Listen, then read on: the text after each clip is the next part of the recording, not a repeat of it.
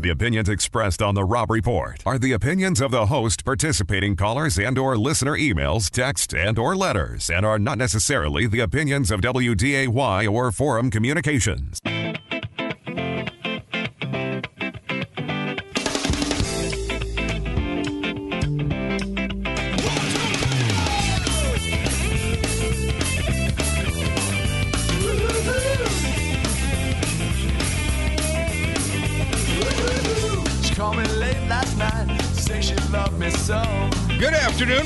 970 WDYM 93.1 FM. Happy to be with you.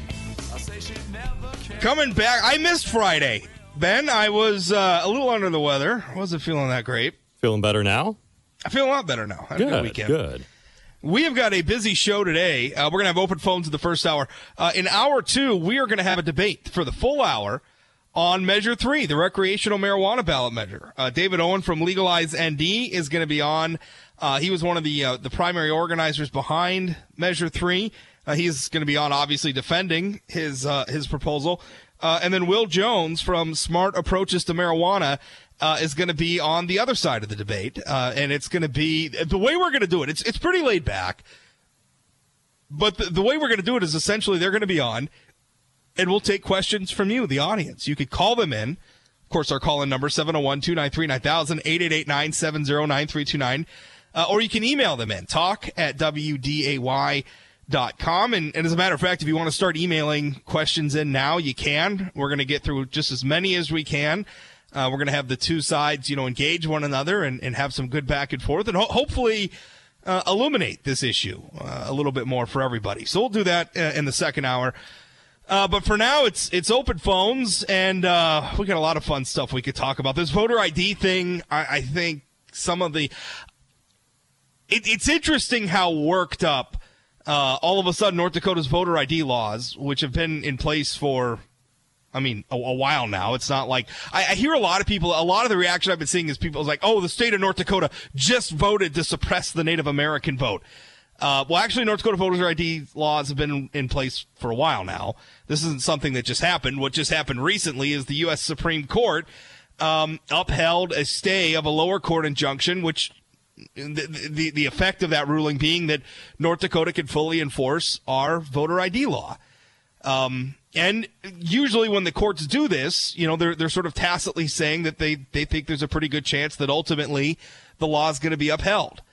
Um, and, and, and the port, part of the law in question is the requirement that you must cast a, val, a ballot with identification that includes a current residential address.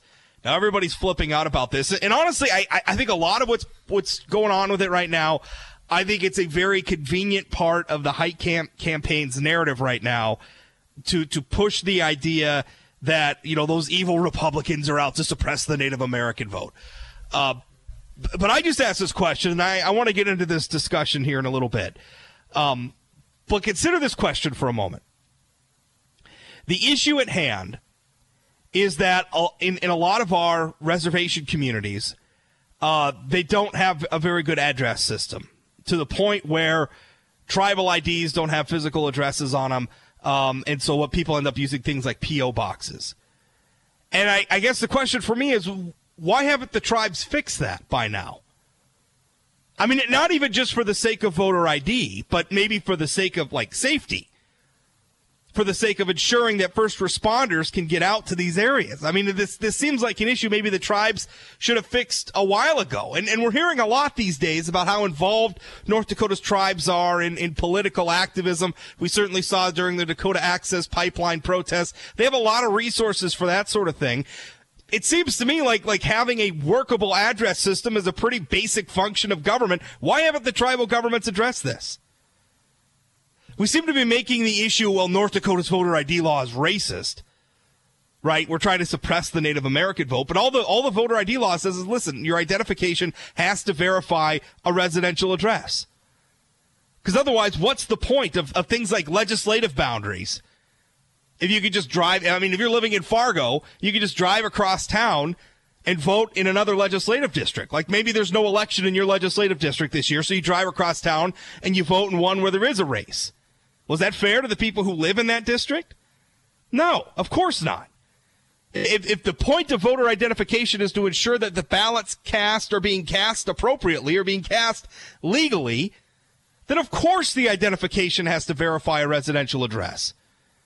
And if something peculiar to our reservation communities make it difficult or impossible to verify a residential address, then maybe that's the problem that should be fixed and not North Dakota's law. I don't know. That's question for you. Love to hear what you think. 701-293-9000, 888-970-9329. Email talk at WDAY.com. Uh, but for the moment, let's, let's, let's put a pin in that. We got to talk about this Elizabeth Warren thing, Ben. What happened now with her? Okay, so are you, are you aware of Elizabeth Warren and, and her claiming to be a Native American? Yep. You're aware mm-hmm. of all mm-hmm. that? Yep. Okay.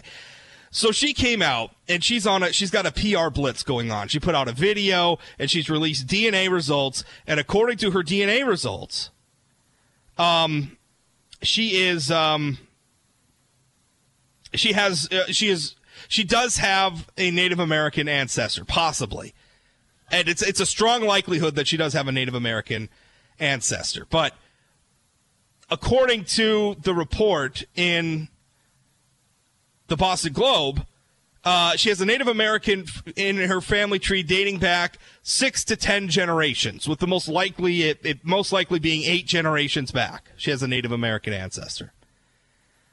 So now she's she's claiming vindication, right? And she's saying that President Donald Trump, uh, he at one point I think had said that he'd donate a million dollars to a charity of her choice if um, you know if, if, if a DNA test proved it true. The problem, though, I, I think for her is this doesn't look like vindication at all to me. In fact, this looks silly. Just, just to say, if, if this whole sorry, dispute between them just seems silly to me, that she well, would make these remarks and Trump would acknowledge them. I don't know. I think I think that she deserves to be mocked for ha- make, having claimed this to begin with, especially given the way she claimed it. Here's the Boston Globe did a, a, a report on this back in January, right? So it wasn't just like she said in passing in a speech or something, oh, yes, I have a Native American ancestor, and then everybody freaked out. She used this as a part of her career. This is what, and, and before the recent DNA, back in January, the Boston Globe reported this. I quote, Warren also listed herself as a minority in a legal directory published by the Association of American Law Schools from 1986 to 1995. So that's like, that's almost a decade that she's claiming. Uh, the article continues. She's never provided a clear answer, answer on why she stopped self-identifying. She was also listed as a Native American in federal forms filed by the law schools at Harvard University and the University of Pennsylvania where she worked. And in 1996, as a Harvard, as Harvard Law School was being criticized for lacking diversity, a spokesman for the law school told the Harvard Crimson that Warren was Native American. So she's using Native American heritage as a part of it. Now, she claims that this has never helped her academic career. Sorry, if your employer, which is under fire for not being diverse enough, is holding you up as an example of their diversity, well, that might be some pretty good job security for you. Right? I mean, you can't tell me this didn't help your career. And now the problem is, is, is if she has, and the problem is, is, is, is the range. She's anywhere from 164th to 1 1204th Native American, depending on in that range of what they're talking about.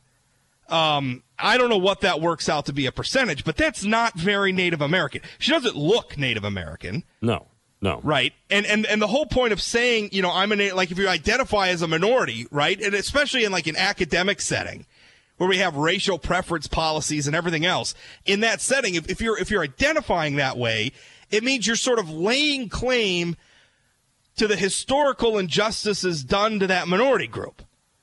Right? I mean, that, that's the whole point behind race. Well, we could have a debate about the efficacy of racial preference policies, but the good intentions behind them, because as flawed as I think they are, I do think they're motivated by good intentions. And those good intentions are to make good on, perhaps even make reparations for, historical injustices perpetrated on the group in question. So in this case, we have Native Americans, which, you know, the, show's not long enough to describe all the injustices perpetrated on them by our government and others. And so what, what, what Warren did is she laid claim to that. based on an ancestor she couldn't name, based on an ancestor she clearly wasn't even really sure existed until she got a DNA test. An ancestor that is so distant, I, I, don't see how this matters. Like, how did this change? I, I, I don't see how you're warranted in claiming to be a Native American because eight, six, seven, eight, nine, ten generations ago, you had a Native American ancestor. That doesn't make you a Native American today. As a matter of fact, by most tribes, most tribes have official criteria you have to meet in order to be enrolled. Most tribes wouldn't enroll you based on this. And here's another thing. I was reading this. This is from a New York Times article dated 2014. And they were talking about headline is white, black, a murky distinction grows still murkier. And they're talking about this DNA test. Here's a line. The researchers found that European Americans had genomes that were on average 98.6% European, 0.19% African, and 0.18% Native American.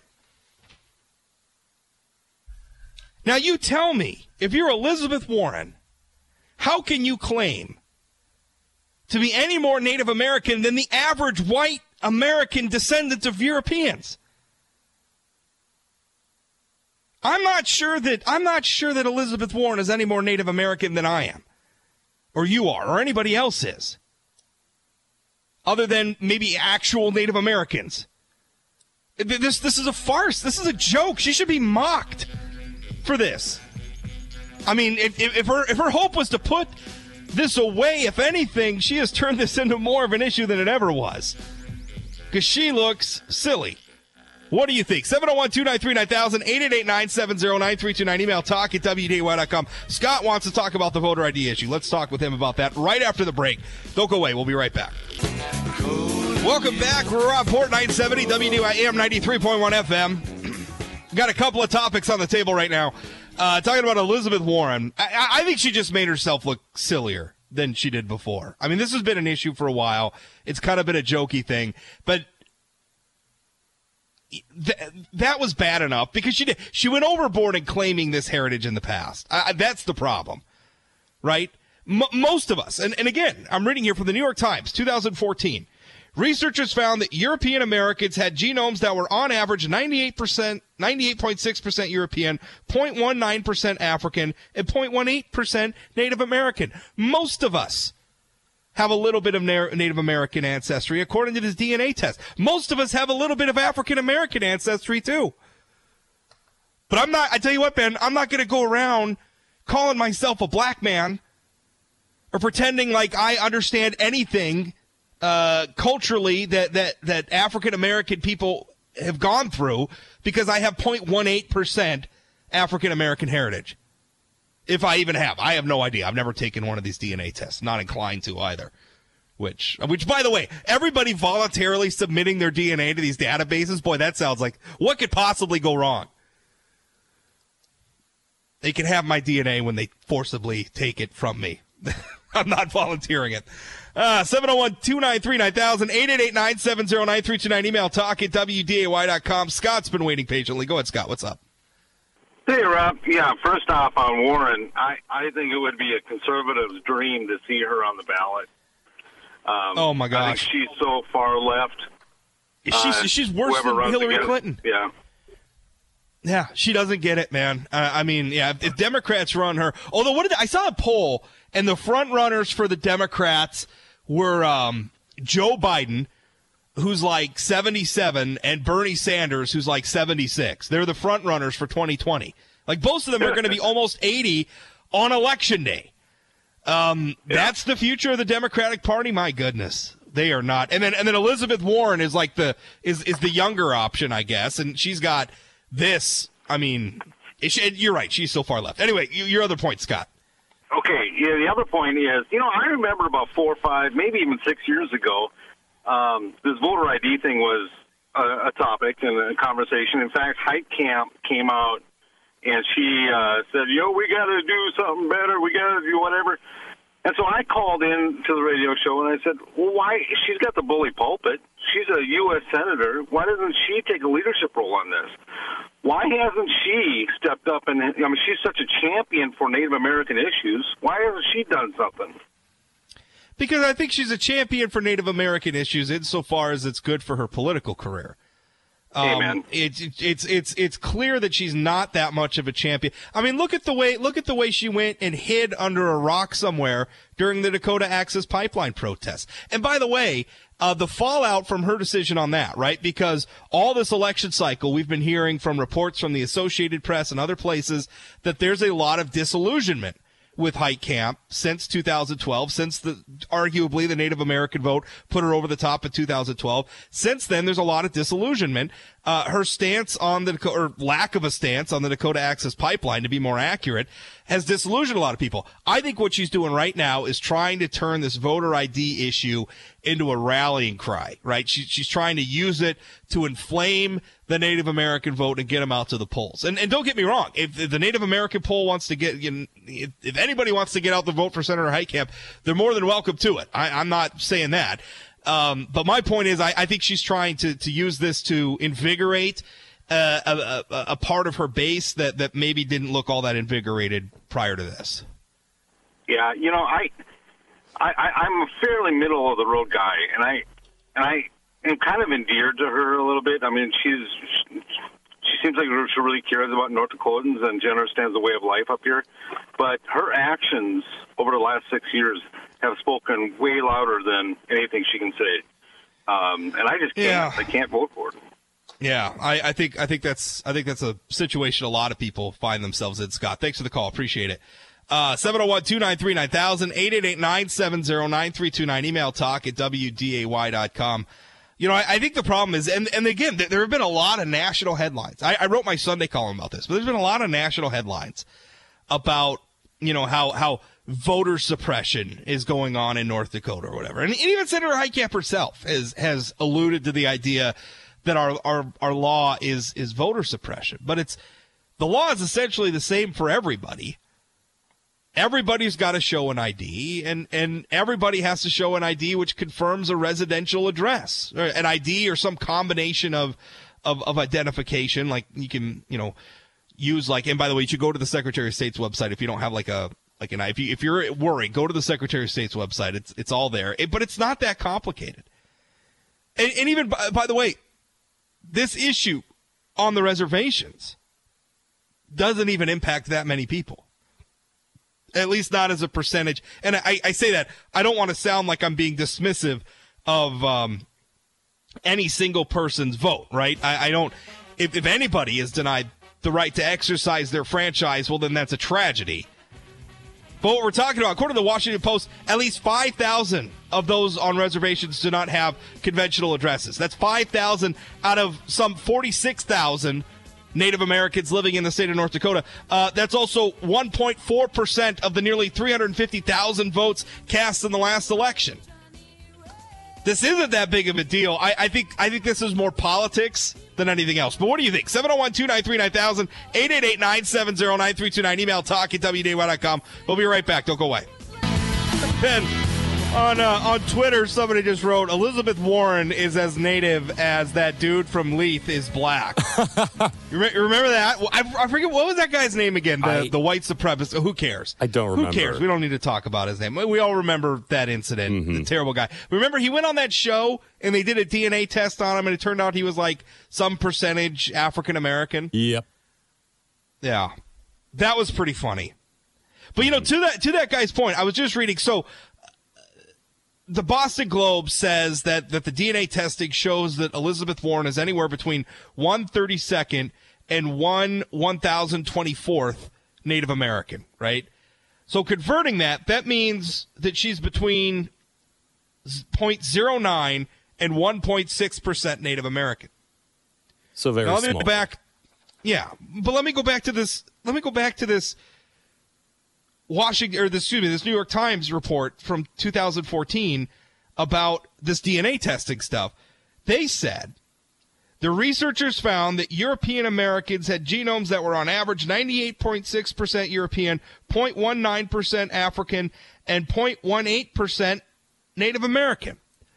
So if she tops out, best case scenario, according to her results, she is one 1024th Native American or 1.6% Native American. That would put her slightly below the national average for European Americans with Native American blood? Or Native American ancestry or DNA or whatever we're calling. Like she's she's less than the average. Her, her best case scenario from her own DNA testing means that she's less than the average for Americans of primarily European descent. I, it's it's just ridiculous. I, I mean, imagine putting this. I, I'm I think all all the my liberal friends out there defending her right now. If I went out and I was telling people based on a DNA test that said I was one one thousand twenty fourth African, if I went out there and started filling out forms calling myself a minority, as Senator Warren did in the past, people would laugh at me, Ben. Yeah, they'd say you're probably crazy. Make fun of me. Yeah. Yeah. Like you are not you are not a minority, Port. No. Elizabeth Warren is not a minority. She's a white woman who shouldn't have claimed to be a minority, but did because I'm sure it was advantageous to her academic career. And that's what makes this whole thing pathetic. It wasn't that she just mentioned in a one off speech oh, I, I, have I have a native, you know, family lore says I have a Native American ancestor. Or I'm, you know, I'm I'm distantly Native American. It wasn't that. She literally described herself as a minority in the past, and that's just kind of repugnant. So anyway, uh, Dave asked a question because we do have that issue with with President Trump uh, offering a $1 million donation. Dave, uh, if, if a DNA test proves she's Native American, Dave asks, he goes, So do you think Trump owes that million dollars to charity now, or can he just cash in on running his mouth and not backing it up? Well, the problem is, is if she can't prove, if, if Elizabeth Warren can't prove that she's any more Native American than the average white American, then no, I don't think President Trump owes anything. Why, why would he pay out on that? If anything, she's slightly less Native American than the average white American. So does that mean she owes him a million dollars now? I don't know. I don't know. Uh, let's see what else is. I'm reading through. All right. 701 293 9000 888 970 9329. Email talk at WDAY.com. Got an email from Aaron says, uh, I'm sure if you or I had a DNA test, we'd have the same amount of Native American descent. Yeah, maybe. I don't know. I've never had one of them. Would you ever do one of those tests, Ben? No, I, I'm good as I am. Yeah. Like, I mean, I'm, I'm interested in it. I, I have, I do ancestry.com and I'm interested in my family's genealogy. I'm just not real interested, I think, in giving somebody else my DNA. I feel like maybe we haven't fully fleshed out the consequences of that. Yeah. I think we all we all rushed in when social media came around, right? We all started living our lives on social media, and I think there's been some ramifications for that that we didn't necessarily expect. I'm not so sure that I'm willing to rush in, especially now that law enforcement's like using DNA to solve cold case files and everything. I mean, even if we're getting some positive outcomes from that, um, boy, I don't know. You know, it, it just indicates that the government could co-opt those databases pretty quick. 701-293-9000, 888-970-9329. Email talk at WDAY.com. Uh, all right, getting back to this uh, question of voter ID in the state of North Dakota. Um, that's another question I think that's worth asking is what have the tribes done to fix this problem? Right? The big issue is that tribal IDs don't necessarily have residential addresses on them. The problem is, is that some tribal communities don't have very good address systems for their rural areas. Well, what have the tribes done to fix that? It's not like the voter ID issue is a new issue. Our legislature's been pushing it for years. What have they done to bring tribal IDs in line to make sure that they work so that their people can vote? Now, I was reading in a Washington Post report that uh, local tribal officials are going to have people out in front of the polls, um, you know, with with information that they can use to help verify uh, their voters and, and let them vote. And I think that's great. I think that's great. If it helps them vote and it makes it easier for them, then that's great. But what do they do before now? I mean, now we're all treating this like this is some emergency. This is some, you know, vicious act by the Republican majority to suppress the vote. Well, no, I think it was a mo- move towards a more secure sort of ballot. And to the extent that there's a problem with the tribal communities, I think it's fair to ask, what have the tribal governments done to address it? 701 293 9000 888 970 9329. Email talk at WDAY.com. Caller, John, you're on. What's up? Hey, Rob.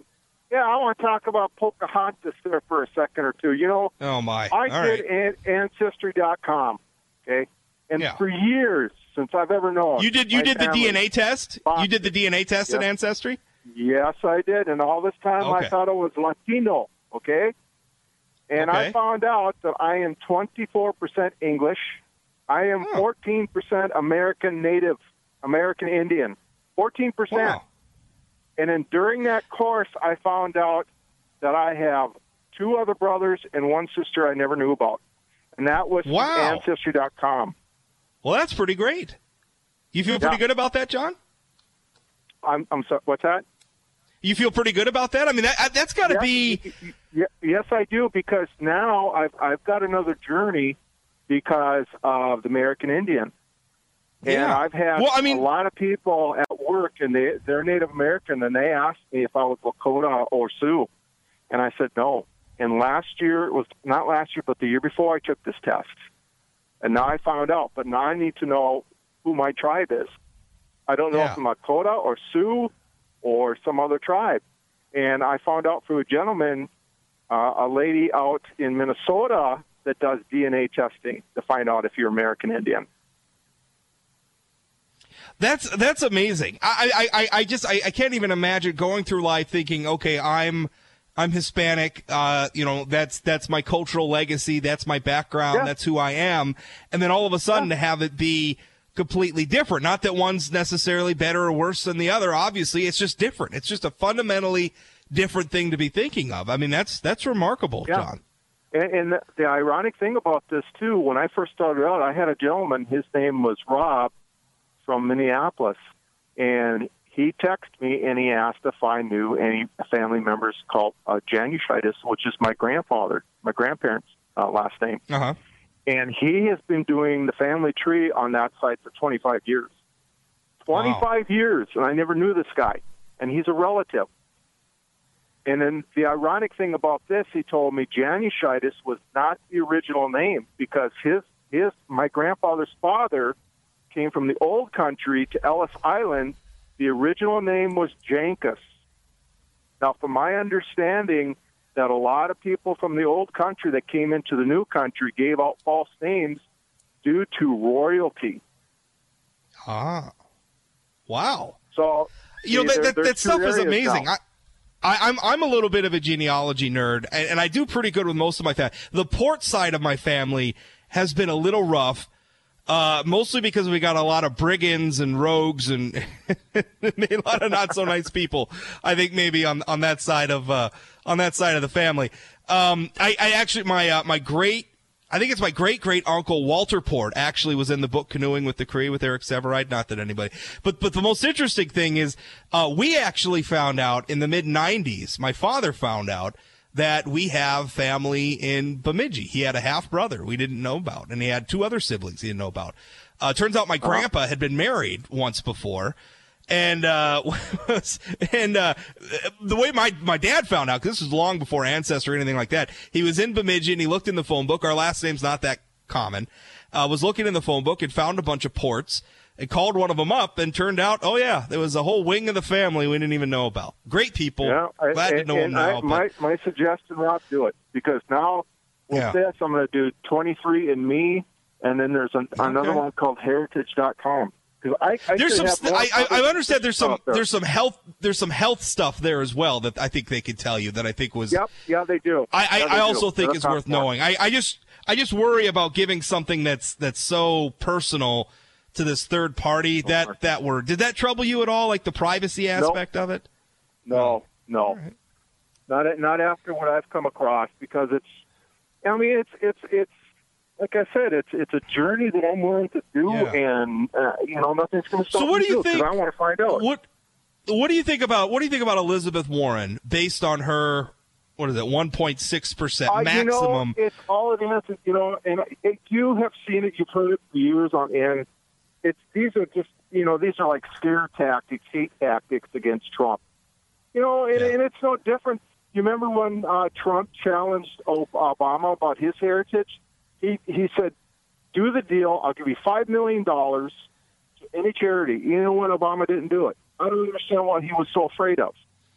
But yet, with with this with this lady here, what, what does she do? She slams him Uh, down. I- you know, feel, feels like, you know, Yeah. being biased and prejudiced because I'm Native American. Well, guess what? We just found out she's not that much. Well, you know, here's here and here's the thing. Um, I, the, the whole thing with President Obama, I, I didn't agree with President Trump on that. I thought he went overboard. With but with Senator Warren, the problem that I'm having is she represented herself in the past as a minority. Now, if I took this DNA test and I found out that I was some significant percentage Native American, I still don't think I would identify that way. I mean, it's not how I was raised. It's not how the world perceives me. I mean, when we're talking about that stuff in the context of, you know, uh, affirmative action or in the context of, you know, quotas or racial priority or prioritization or whatever, it, it's about overcoming historical injustices. I've never felt any of those injustices because my whole life, I have been perceived as a white man because I am a white man. I mean, that's Yep. that's what I believe I am. I've never taken the DNA test, but I mean, that's what I am. I'm a white man. That that is what it is. I, I have no right to claim minority status. Elizabeth Warren has no right to claim minority status, and she did, and that to me was Yep. was what was That's so what offensive saying. about she, it. She used that as a tool. That's what she did. She used it as a tool against Trump and everyone else. Yeah, That, that's just the way it is. I mean, we're seeing it now. Even last night, you know, on 60 Minutes, what was what's her name doing? Trying to trap trap him on all these questions. It's a tool. yeah. Uh, John, thanks for the call. get- Appreciate it's it. It's going to get worse, Rob. What it is. Yeah. But yeah, Thanks, thanks for the call, John. Appreciate it. 701-293-9000, 888-970-9329. Email talk at WDAY.com. We'll be back right after this. Don't go away. Welcome back, Rob Report, 970 WDAY AM 93.1 FM, 701-293-9000, 888-970-9329. Email talk at WDAY.com. I see we're already starting to get some questions for the Measure 3 debate. Uh, that's going to be happening all next hour. We're going to have uh, David Owens from Legalize ND. He's on the pro side of the measure. Uh, and then Will Jones from Smart Approaches to Marijuana. He's on the con side. Uh, we're, and we're going to take your calls. You can call in your questions. You can email them in, talk at WDAY.com. Uh, but all hour, next hour, we're going to be doing the Measure 3 debate. It's going to be a lot of fun. Uh, let's see. Caller, Mark. You're on, Mark. What's up? Hey, Rob. Say, uh, just talking about all that DNA and Ancestry.com and stuff, I got a question in. My wife's sister did it, and they're Mexican. And Okay. that shows up as Native American on a DNA test. Wait, So- okay. Well, yeah. I mean, I, I guess it. I guess it kind of depends on how you're defining things. I mean, because are are we saying American as in like the United States of America, or are we saying American as in like South American, North America, like the continents? Because American could know. just mean, depending on the context you're using it. If you say, well, uh, they're of American descent, well, that could mean you're indigenous to like uh, like the Incas could also be considered Native American, right? I mean, they were here too. I mean, it's they're, they're Correct. uh, There was they're- there was something different in the DNA between the the southern ones and the more northern Yeah. ones. I couldn't understand it all, but yeah. I, I don't know. it's know. just goofy. I mean, it's it, they're getting too carried away with the race nowadays. I think. Well, I mean, when we're down to, we're debating whether or not a United States senator uh, at one, one thousand, whatever uh, percentage, like one points Native American. Are you kidding me? If you're one point six Native American, you're not Native American. You're just not. I, I didn't think we would ever have to have a debate about this, but you're just not. I mean, this is a woman who wants to be president of the United States of America, and this is the debate that Yeah. we're having. And the thing is, is she's the one who released this stuff, right? She she's putting this out there. She made the claims. She claimed for years that she was a minority. She got called on it. Now she's got a DNA test out there.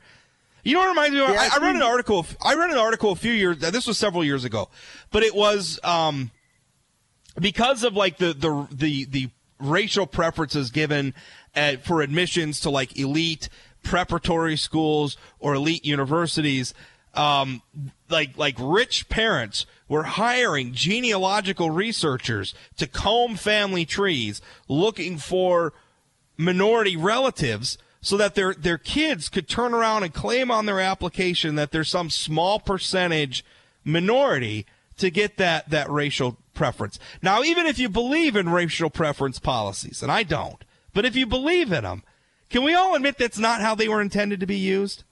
that somebody who is so is, is is that white. And, she, and Elizabeth Warren, she dug her own hole here. She's just making it deeper, I think. In every practical sense of the word, Elizabeth Warren is is white. But this is this is like this is the absurd extreme of identity politics. Where we're out here on the fringe uh, debating about some minis- minuscule percentage of Senator Warren's DNA uh, to determine whether or not she was justified in declaring herself a minority uh, for, for, a decade during her, her academic career. Uh, maybe this stuff shouldn't matter that much. Maybe Senator Warren shouldn't be. In, you say you have a dollar. Yeah. You know? Why? I don't know. Maybe maybe we should stop caring so much uh, what people are and care a little bit more who they are. Right? That's Senator Warren should be considered based on her accomplishments, based on her ideas, and not at all because of her race or her gender or her religion or anything like that.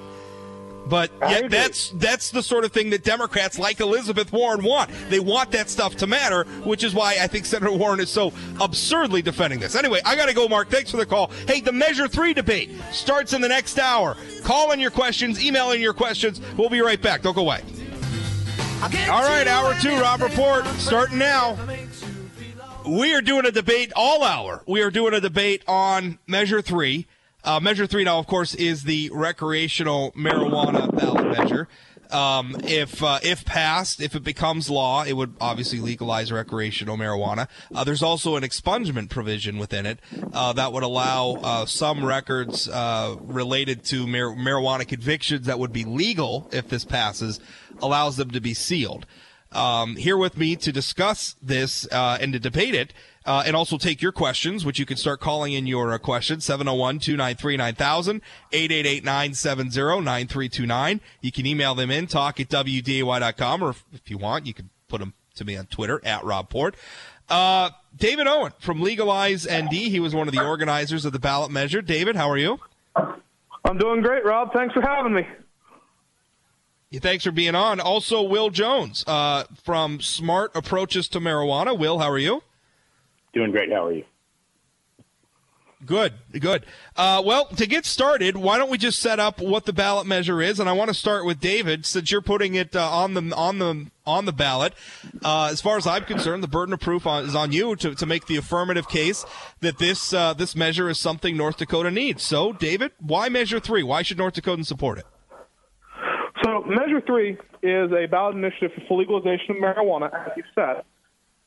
About more than that. About individual freedom and personal liberty. It's about ending the failed policies of prohibition, about putting families back together, about setting lives straight so people can become productive members of society. And ultimately, it's about ending the horrible opioid epidemic. Because, as the Journal of American Medical Association has shown, between 20 and 25 percent of all opioid abuses and overdoses fall in states where marijuana is legal. So the raw number falls roughly 20 to 25 percent. So that's what it does. And needless to say, it's going to create tons of tax revenue. It's going to be good for farmers, and what's good for farmers is good for the state. All right, uh, now let's go to the other side. Will, why why should North Dakotans vote against Measure Three? What's what's the reason why they should vote this down? Yeah, Measure Three is really an overreach in dealing with the issues, um, you know, that are spoken about. Whether we're talking about personal liberty, whether we're talking about reduction in opioid abuse or uh, the incarceration rate. Uh, really, legislation that's targeted more narrowly towards, say, removing criminal penalties uh, would be much more appropriate, and uh, that's you know the direction that we should be looking at with marijuana policy in the country, rather than something that's going to welcome an industry, a commercial industry that's going to profit off of addiction. Um, and what we've seen from states that have tried legalization is that, unfortunately, incarceration rates have increased. The amount of people uh, fatalities from people driving under the influence has increased. Um, we've seen uh, increased use for, uh, young adults uh, for marijuana use as well. Uh, we've seen the black market increase, and so uh, when we're talking about marijuana policy, something that's much more productive again is, is specifically targeting, uh, say, criminal penalties that may uh, be enforced for marijuana use, and saying we're going to decriminalize or policies like that rather than saying we're going to welcome an industry that uh, that's going to make its profit off of marketing addiction uh, in in the country. And that's the last thing that uh, that uh, we need as, as a country, the last thing we need in North Dakota. Let's uh, let's go to the phones. Uh, and by the way, if you want to call in your question, 701-293-9000, 888-970-9329 is the toll-free option. You can also email them in, talk at WDAY.com. Or if you're on Twitter and you're comfortable doing it that way, tweet me at Rob Port. Chris, you're up first. Go ahead. Hi, uh, I would just like to call in and um, make a statement basically that as a disabled veteran who um, suffers from a few debilitating conditions due to my service, um, we passed medical through here in 2016, and our legislature took the bill and essentially took a bunch of conditions that qualified for it and eliminated it. And on top of that, it was supposed to be implemented. We gave them 90 days. Nothing's happened. And I hear from politicians that they say medical's just around the corner. How is that possible when there hasn't even been a grow facility built yet? So we're at least as a minimum six months out before any of us can get the valuable medicine that cannabis can provide. While this measure allows me 30 days from when it's passed to grow and produce my own medicine without waiting on the state, who honestly, I don't trust that it'll be here at the end of the next year. All right, Chris, thanks for the question. Let's let's put that to Will. Uh, Will, what's your response to that? Yeah, so when we're talking about medical marijuana, that's actually a completely different issue, and unfortunately, it's been kind of mushed together across the United States when we're talking about policy. And, you know, if you just think about any other medicine, um, you know, we don't go around saying that we have uh, medical opium, even though you know morphine is a derivative of that. Uh, medicine should be approved by um, you know scientists. It should go through the regulatory process. It should um, FDA should approve it, and then it should be made available um, and you know, some medicines are coming out like that. The FDA recently approved of Epidiolex, so that's a great, great progress that we're seeing with marijuana. But really, uh, legislators should not be voting on on uh, medicine, what conditions are treated by it, and whatnot. It's become a partisan thing when really it should be run by scientists and doctors. So, in regards to Measure Three, this is not at all about you know medical marijuana. Medical, you know, for the, for what it can do, that should be a completely separate issue, and we shouldn't confuse recreational and commercial uh, recreational use in the commercial industry with medical marijuana because those are two completely different things. And I do hope, you know, that Chris is able to get, um, you know, whatever type of medication that he needs. And I just hope it goes through the regular scientific process. There's nothing different about the marijuana plant than, you know, thousands of other plants that we use for medicine should be harnessed and we should use the components that we can for medicinal purposes, just like the thousands of other plants. But that's a completely different question uh, than what we're talking about with Measure Three. And I would say that we should we should promote legislation that is looking into research um, and, and producing um, any medications that we can derive from the plant. Uh, David, your response. So first off, Chris, thank you for calling and thank you for your service. Um, one of the big things is the opposition likes to say medical and recreational are not linked, and I fundamentally disagree because usually when you have medical marijuana, you put a hyper specific set of diseases that you have to have. So, how do you get medical marijuana? Well, you really can't because most medical providers don't want to do it, especially the VA won't touch it because the VA are ultimately federal employees, and a VA doctor is not going to go against federal law to approve the medication. So that means your health insurance won't pay for it. So as a result, how are you left to get it? Well, unfortunately, the only option is recreational until we see a national shift. Additionally, unfortunately, in our veteran culture, there's a tendency to not be able to get the help they need. We know how horrible the VA is. Too frequently, they push the can on down to the road to the next administration. It's been happening since Bush Sr., and it'll continue to happen today. So more veterans die every day because they're not allowed to get the medication they need. And recreational fixes it because you can put it in the ground on December 6th in a little greenhouse or in a little part of your apartment if your landlord is willing, and you can have your medicine next to immediately compared to the failed policy of medical marijuana, which all it does is drive the cost through the roof and ensure that nobody can afford it and ultimately veterans don't get it. Christy, let's uh, what's your question? Go ahead. Well, I guess just a couple of things. One is is that as I've watched and listened to this, one of the things that those that are for it have continually tried to do, I think, is really um, confuse the issue of medical versus recreational, and I think that's real disingenuous But my question has to do with how do you believe that farmers are going to benefit from this? Because whenever there is a crop, and, you know, as I understand, if you look at some of the states, especially Colorado, there is such an overproduction that all it has done is enhance their black market. Uh, David, let's let's start with you. So the black market is ultimately created by three things. The first is it's created by prohibitively high licensing costs. So at the end of the day, they do what they did to medical, where a dispensary costs a hundred thousand to acquire. It's caused by a absurdly high tax rate. They say after you get your license, you're going to have to tax it 20, 30 percent to sell it, and then it's further created by artificial limits on the quantity that is allowed to legally enter the market, creating artificial scarcity. Now, our bill addresses all three of these issues, but I'll go specifically to how it's going to be good for farmers. So, our bill legalizes hemp production as well, and you can, in fact, get a agricultural loan from the federal government for hemp production. But unfortunately, our state charges about fifteen thousand. I've heard reports as high as thirty thousand to be a part of our hemp program. Now, hemp does currently contract at 90 cents a pound, which, when you do the math, comes out to being worth $50 a bushel, approximately which means it's worth about 10 times that of wheat. So even if you choose not to grow marijuana itself, this bill also legalizes hemp production, which is a proven crop that very soon is going to be allowed to be traded across state lines. And on the mere speculation of the legalization of hemp federally, you are seeing contracts go out for 90 cents a pound. And that's according to the Adams Family Farm in Grand Forks and their presentation that they did in conjunction with the North Dakota Department of Agriculture. But as it sits, our hemp program is so laughably restricted, you'll never get to participate in that market without the passage of Measure 3. Will, your response? Yeah, what we've seen in, in Colorado, and, and I actually just have this interesting question. I don't know if, uh, Dave, if you think there's any place that's done a good job in, in, in regulating uh, marijuana, if there's any examples, or if this is just something that's going to finally work in North Dakota. But, you know, when we look in other states, specifically, you know, Colorado, which probably has the biggest track record and biggest attempts to regulate it and deal with the black market and all of that. We've seen that again, the black market has exploded there, um, and it's perfectly legal. There's an industry there.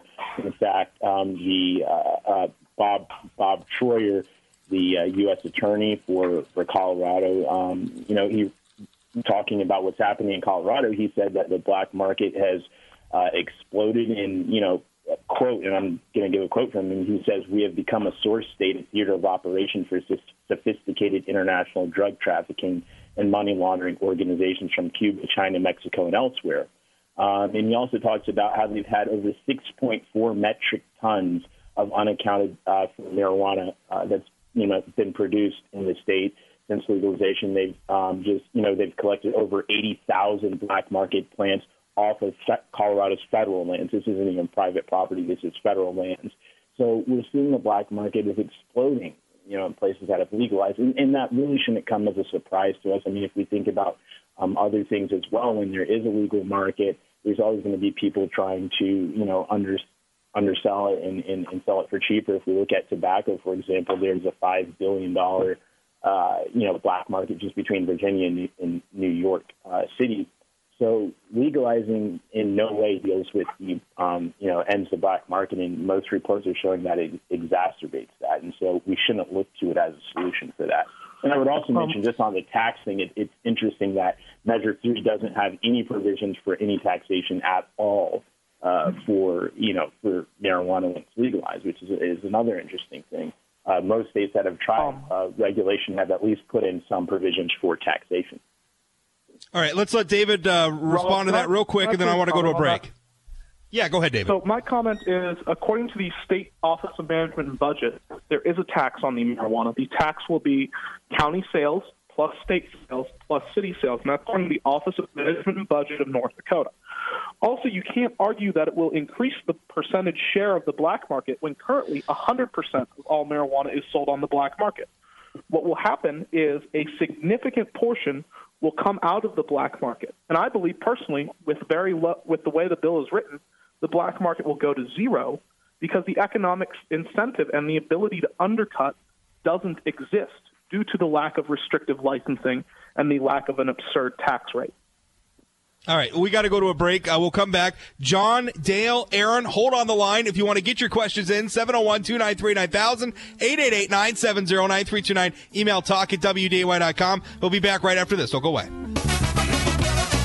All right, let's get right back into it. Measure 3 debate. If you want to join in, 701 293 9000, 888 970 9329. Email talk at WDAY.com. We have a we have a ton of questions coming in, so if, if the phone lines are busy or whatever, just keep trying. Uh, you can also email your questions and talk at WDAY.com. And uh, we'll, we'll, we'll, try to keep the uh, the answers short so we can get to as many questions as we can. But let's get right back to it. Caller, John, you're on. Yes, Rob. Thanks for having me. Um, I just wanted to make a comment to Will. Um, you, Will, you made you, you made a you made a comment about how the recreational bill and the and the medical bill they don't they're, they're two separate things. They don't have anything to do with each other. And I want to say that's 100% false because two years ago we voted in medical by I think it was 65% plus, and our legislators have completely gutted that bill and have completely drugged their feet on implementing that. So right now, if if this measure three passes, anybody that needs this medicine can get it without being told by the government what symptoms they have to have or what illnesses they have to have. Because right now, the list of illnesses and symptoms that were originally on the bill were completely gutted as to what it is now. So I think that right. this has John- absolutely everything to do with the actual medical bill. All right, John, thanks for the call. Will, go ahead. Yeah, and I would point out again that I think that we need to be careful when we talk about medical marijuana. Um, unfortunately, the um, you know, while there, it, it has been shown to be useful in treating some things, it's also also frequently overstated, but it can help in. The fact that we say that legislators should be able to decide what can be treated by marijuana. It, that is not what legislators do. They're not doctors or scientists. They're legislators. I mean, maybe a few of them are, but generally speaking, they're legislators, not scientists. And so um, this is something that should remain within the realm of, uh, of medicine, that should go through the updated process, that should be approved by, um, you know, medical associations. So what we want to see and what should be pushed is legislation that would encourage research and approval like we've just had of Epidiolex by the FDA. They just approved it and they're um, rescheduling just that certain component of that. These are the type of things that we should be looking at, not a broad measure that says you can you know, self-medicate and treat whatever you want with marijuana because, again, that's not real medicine. There's no other plant that we do that with. I'm for treating the marijuana plant like we treat, you know, thousands of other plants. All right, David, your response. I, I want everyone to take a second and hear the music through the notes there. What he's really saying is that he believes that government should have the authority to tell you what you can't or cannot do to help treat yourself. What he's saying is a plant that is objectively safer than alcohol, that nobody has ever overdosed on, that there's been not a single case of any reported issues with in terms of usage, should be heavily restricted and controlled to the point that you can't get it. He doesn't believe in individual freedom and liberty here. He believes in creating an arcane and arbitrary process to deny you access to your medicine and to ultimately restrict your rights and your choices to do what you think is best for you. And that's, again, what Measure 3 is about. It's about individual liberty, uh, it's about personal freedom. All right. And at the end of the day, when a substance is harmless, there's no reason that it should not be legal in terms of overdose. I want to keep moving. Uh, caller, Dale, you're on. What's up? Oh, uh, thanks, Rob, for taking my call. Maybe I've watched the movie Serpico too many times, but President Reagan voluntarily took a drug test. I believe it was in 1986. Is there any way we can get a movement going for mandatory drug testing for the politicians and police? I mean, to get an average job today, they, people have to take right. a drug test. and we're into okay. what, 50 years in the war on drugs, and uh, right. I, I think it's tragic and hilarious that uh, police officers and narcotics agents don't have to take drug tests. Okay, Dale, do you have a question about Measure 3 then? Well, I'm, i was just taking the flip side on the legality and right. the illegality of it. I, okay. I do support. Point, point, uh, point made. Uh, support legal marijuana for medicinal reasons, of course. But why don't they okay. legalize methadone uh, at the methadone clinics? I mean, the, the, politicians have their hands on their heart about this opiate narcotic crisis. Why don't they put their money where their mouth is and start uh, making uh, methadone legal and cheap for opiate narcotic addicts? But uh, right, I guess Dale, I just thanks. had a statement there. Okay, thanks, Dale. Uh, either of you two want to? Uh, Will, you want to respond to the statement at all? I guess he didn't really have a question. Yeah, I mean, I'd rather keep the comments to measure, you know, to measure three because we can go Sure, down a whole fair uh, enough. trail Yeah. when we start talking about politicians. But I mean, I will say on the issue of testing, um, you know, one area of concern is that in states that have legalized, and this is specific to Measure Three, um, companies that do test are, having extreme difficulty in finding people that can pass the test. In fact, one of the largest construction companies in Colorado said that they were uh, the majority of the hiring now to come from out of state because they can't find somebody that can pass the test. And I think that's reasonable. Most of us don't want some people, you know, people in safety sensitive positions that are under the influence of any substance. Um, and so, but unfortunately, states that have legalized are, are having the uh, em- employers are having a more difficult time finding people that can pass a drug test. So that's that's one. Dave, area. what about- Dave, Dave, we got about 30 seconds. Then we got to go to break. So I'll just reiterate what I've said before. When the Journal of American Medical Association did a study on states that legalized marijuana, they found that opioid abuse and overdose dropped 20 to 25 percent. If you're concerned about the opioid crisis and the opioid epidemic, the legalization of marijuana has been proven in peer-reviewed academic journals to decrease opioid abuse and overdose. All right. It's a, Gotta go to a break, uh, off, not a Got to go to a break. Got to go to a break. 701 293 9000 888 970 9329. Debate continues. Don't go away. All right, welcome back. Measure three debate continues. This is the Rob Report, 970 WDAY AM 93.1 FM. Uh, you can call and get your questions in now, 701 293 9000 888 970 9329. Uh, and also, we have a, we have a ton of emailed questions as well, and we're going to get to those too. Email talk at WDAY.com. Uh, but right off the bat, let's get to the phone calls. Aaron, you're on. What's up? Oh, Rob, uh, my question's for Will. I'd like to know how he can be so hypocritical as, as to uh, turning a uh, either advocating or turning a blind eye to legalized killing drugs as alcohol and tobacco, yet uh, he, he rails against marijuana, which is not going to kill anyone. You're never going to overdose from it. Yet he can he can treat uh, he, he can look the other way at alcohol and tobacco. Why isn't his group railing against that? Aaron, uh, thanks thanks for the call, and and Will, and, and just I j- just to add a point of that, Will. I, I, one thing that I struggle with is the fact that marijuana is pretty readily available in the black market. I'm not advocating that anybody break the law, but I think it's just reality. Most people who want marijuana are already smoking marijuana. Yeah. Um, I'll, I'll, Yeah, I'll let yeah. you respond. I, I definitely love the question, and here's how I see it from my perspective. You know, when I got involved in this issue uh, back in around 2014, um, I heard there's legislation. I live in uh, D.C. actually, and I heard there's legislation that we're going to regulate marijuana like alcohol. Now, I don't know where you know where other people live, but where I live in D.C. on my side of town, uh, you know, uh, uh, uh, African American community, um, we have eight times as many liquor stores in our communities as, as other as other parts of the country, other parts of the city, uh, and that's not just here in D.C. That's you know, in in if you look in cities across the country, there's eight times as many alcohol.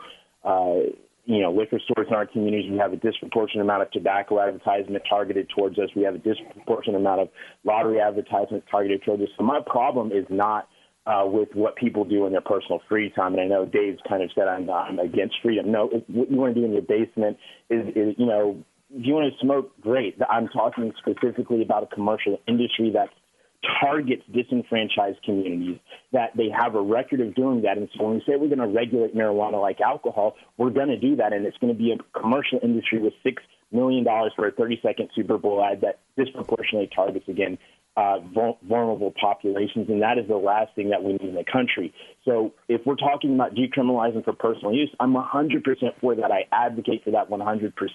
But when we talk about allowing an industry that, again, is going to profit off of addiction, that's going to target disenfranchised communities like mine, where, again, the closest stores I get to in any direction is a liquor store, I'm 100% against that. I, I don't think what we've done with alcohol is a good thing. I don't think what we've done with tobacco is a good thing. If I could go back and change those, I would 100%.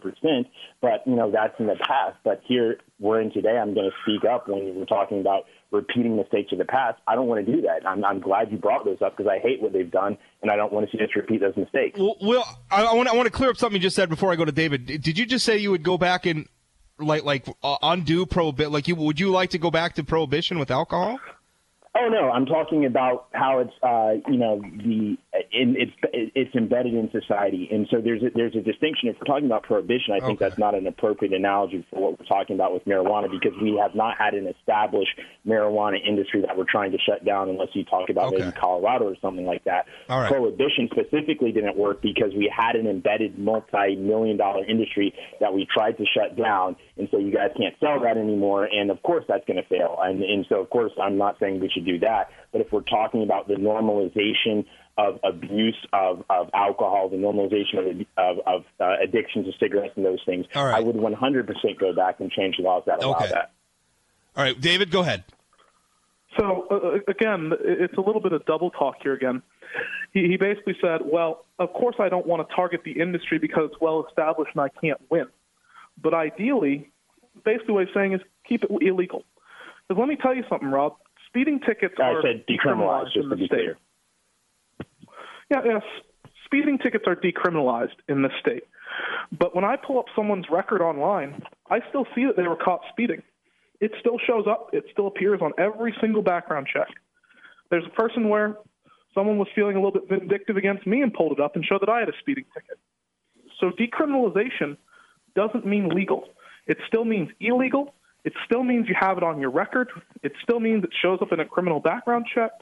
And ultimately, it still has all of the same problems in this state as if it were illegal in terms of finding a job, getting loans, renting an apartment, having a family. We had someone talk yesterday who works at America who can't work at American Crystal Sugar for a simple reason. He has a paraphernalia misdemeanor, not even marijuana possession.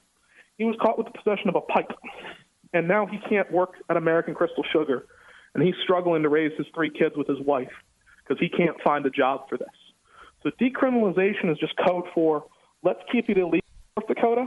Let's just not send you to prison for a long time. Uh, via I want to get to some of the emails now, but if people want to keep calling in, 701 293 9000, 888 970 9329, email talk at WDAY.com. Uh, Judy asks, how do you plan to control marketing to kids? David, that one for you. Well, first off, we made it illegal for sale to children. We made it illegal for sale to anyone under the age of 21 with fairly strict criminal penalties. The same reason it won't be marketed to kids is the reason alcohol isn't marketed to kids. Because you stand to lose your ability to ever sell the substance ever again, so you don't go after that market. I don't see any beer commercials currently going after kids. And the reason for that is they don't want to lose their liquor licenses. They don't want to lose the source of their livelihood.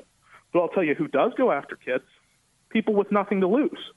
When you're facing a three to five year felony, which is what possession is with intent to sell in this state, you don't really care who you sell to because at the end of the day, three years is three years. So by legalizing it, we create a system where they're not going to sell to kids because we've created an incentive to sell it legally and legitimately. Will?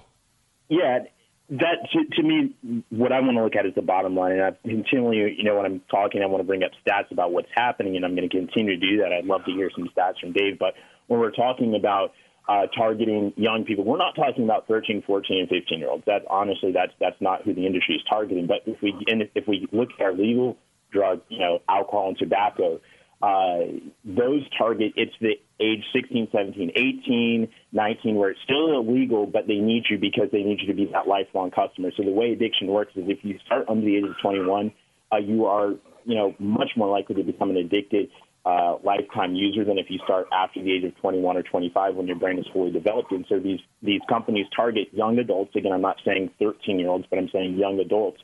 And so when we look at Colorado, Oregon, Washington State, and other states that legalized the uh, that young adult range again 16 17 18 19 20 year olds where it's still illegal. The uh, use has skyrocketed in those populations. In alcohol and tobacco know that they have to get you under the legal age to be that lifelong customer. And that's why we have about 75% of people you know that are that are using alcohol start at you know in 12th grade. Um, and same thing for tobacco. About 80% of people that are going to use it for lifetime and have a problem are starting at age I think it's 18 when we look at studies. And so they're not again it's not 12 year olds but it is the 18 19 20 year olds where it's still illegal in marketing. If we look at it it's young adults and they make it look attractive. And to say that when it's a legal commercialized industry again with six million dollars for a 30 second super bowl ad that's not going to increase young people using that's just denying the power of commercialization and commercialization works especially in the united states. We've got it down to a fine science and it works beautifully. And we don't want to have that with marijuana. Scott, so Scott asked I via email. Rob, okay, and- oh, I'm sorry, David. Is something you wanted to respond to there? Sure, go ahead. Yes.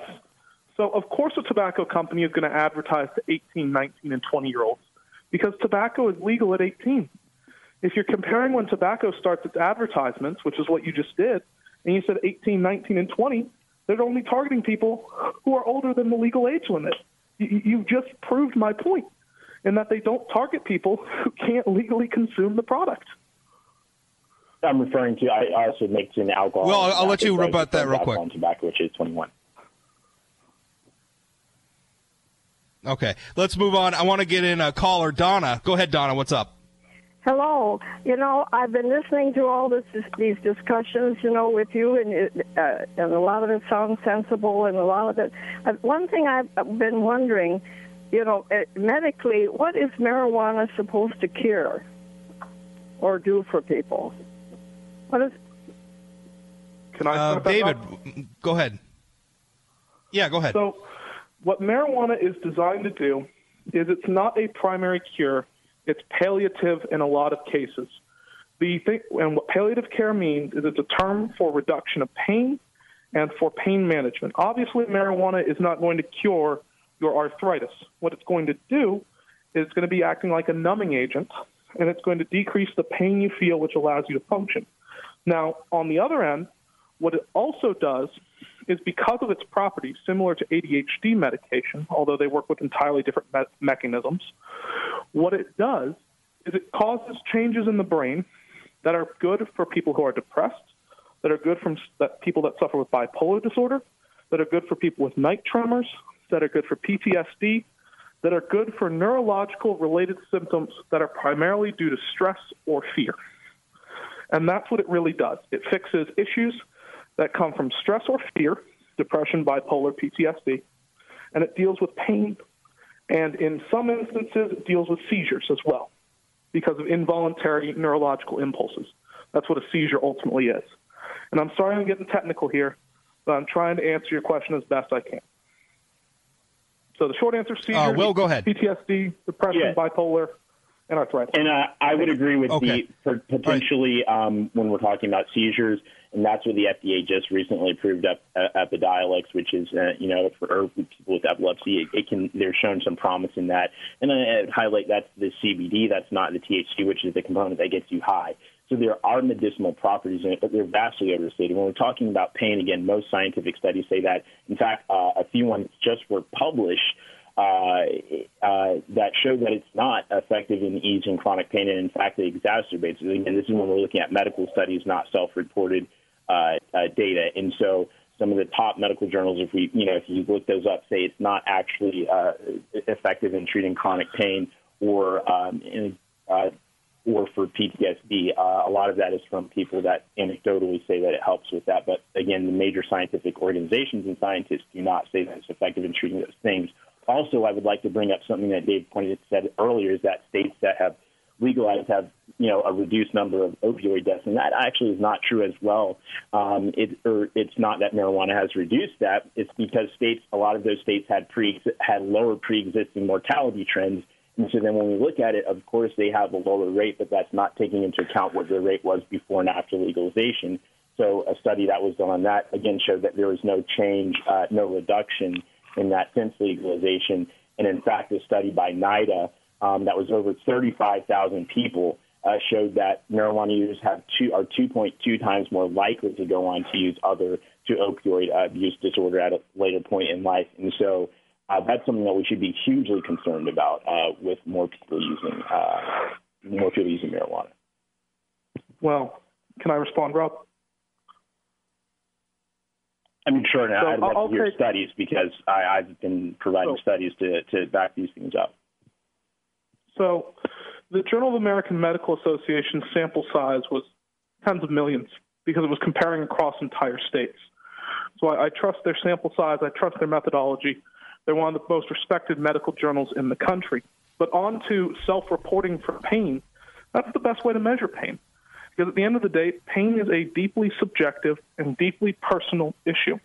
And if a veteran comes up to me and says, This helps me sleep at night, or if a mother comes up to me with her child and says, You know, I've got horrible pain because I hurt my back in a car crash, and this allows me to go to sleep so I can continue raising my kid, I'm going to take what they say every day of the week over his metric.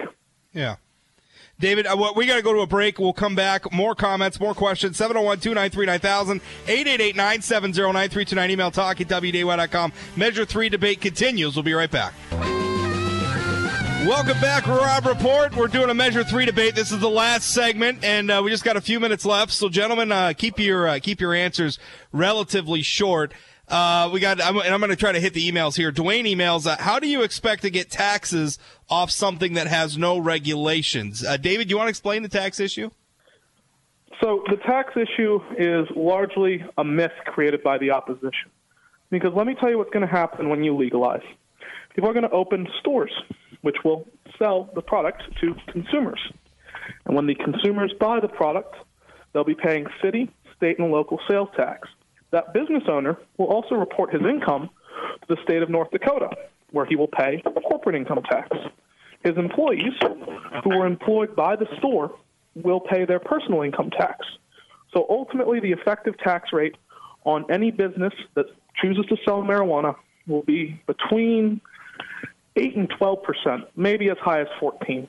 In Fargo, it's going to be closer to 14, but generally speaking, percent the effective tax rate because businesses pay uh, their taxes. Uh, Will, go ahead. Yeah, and so that would be one of the lower lowest rates in the United States. But let's just you know take it out for example. Or, you know, let's look at Colorado actually for what they've done, which has a higher tax rate on on marijuana being sold. If we're talking about any benefit coming to the state from taxes, that's really honestly just a dream.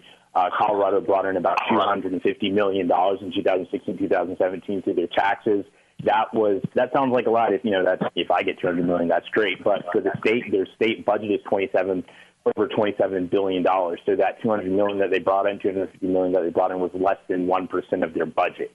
So very negligible amount when you're looking at it from the state, and that does not take into account the increased cost of enforcement and the increased cost of driving under the influence, uh, fatalities, lawsuits, uh, um, absenteeism at work. There's a host of different costs that we have to also look at, not just say there's some money coming in. We also have to look at the money that's going to go out.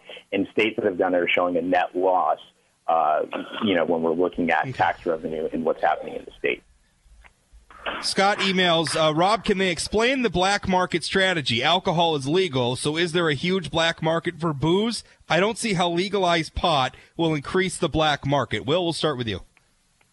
Yeah, so we're just looking again at the data of, of states that have done it. Um, it's not just you know theory. This is looking at what's happening. And again, the uh, attorney uh, uh general in Colorado, 6.3 metric tons was unaccounted for in, Col- in Colorado.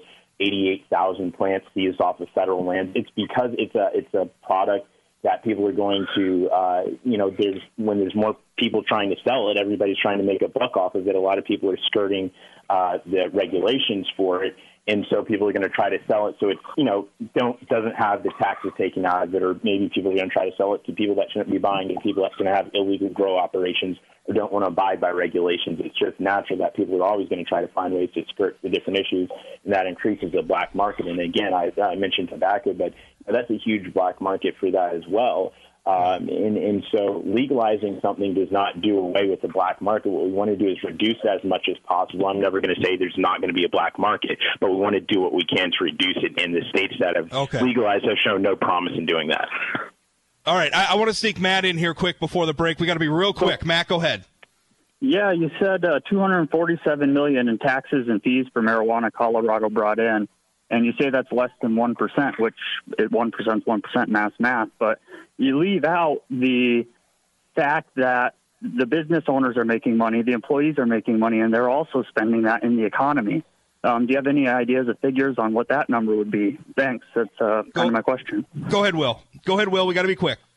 Yeah, don't have exact figures, you know, if you're talking about, you know, people spend more because they're making more, uh, but we're just looking, you know, at the hard things that we do know. Uh, how much is brought in through taxes and then expenditures on things like again absenteeism, increased costs from drug driving, uh, and things like that. And so we're knowing from the cost that we can quantify, it's been uh, it hasn't been any type of uh, benefit from the things we so, can quantify. Uh, Dave, Dave, Dave, last comment So- to you. if we know the tax rate is 20% and we know the amount they paid into the state, we also know what they took home. What they took home on 220 million is roughly 880 million. That's what they got after they paid taxes. That's what they spent in their communities. That's what they boosted it to. Not to mention all the people that stayed in hotels to have a weekend in Colorado. Not to mention all of the other additional revenue streams. Now, also, all right, David, I, I got to cut you off there because we are we are just we are just flat out of time, gentlemen. I, I appreciate both of your time. It was a great debate. Uh, we'll keep this debate going on the show. Thanks for everybody for listening. You can always catch me here 12 to 2 p.m. Monday through Friday, 970 WDAY AM 93.1 FM. Thanks for listening. We'll talk again.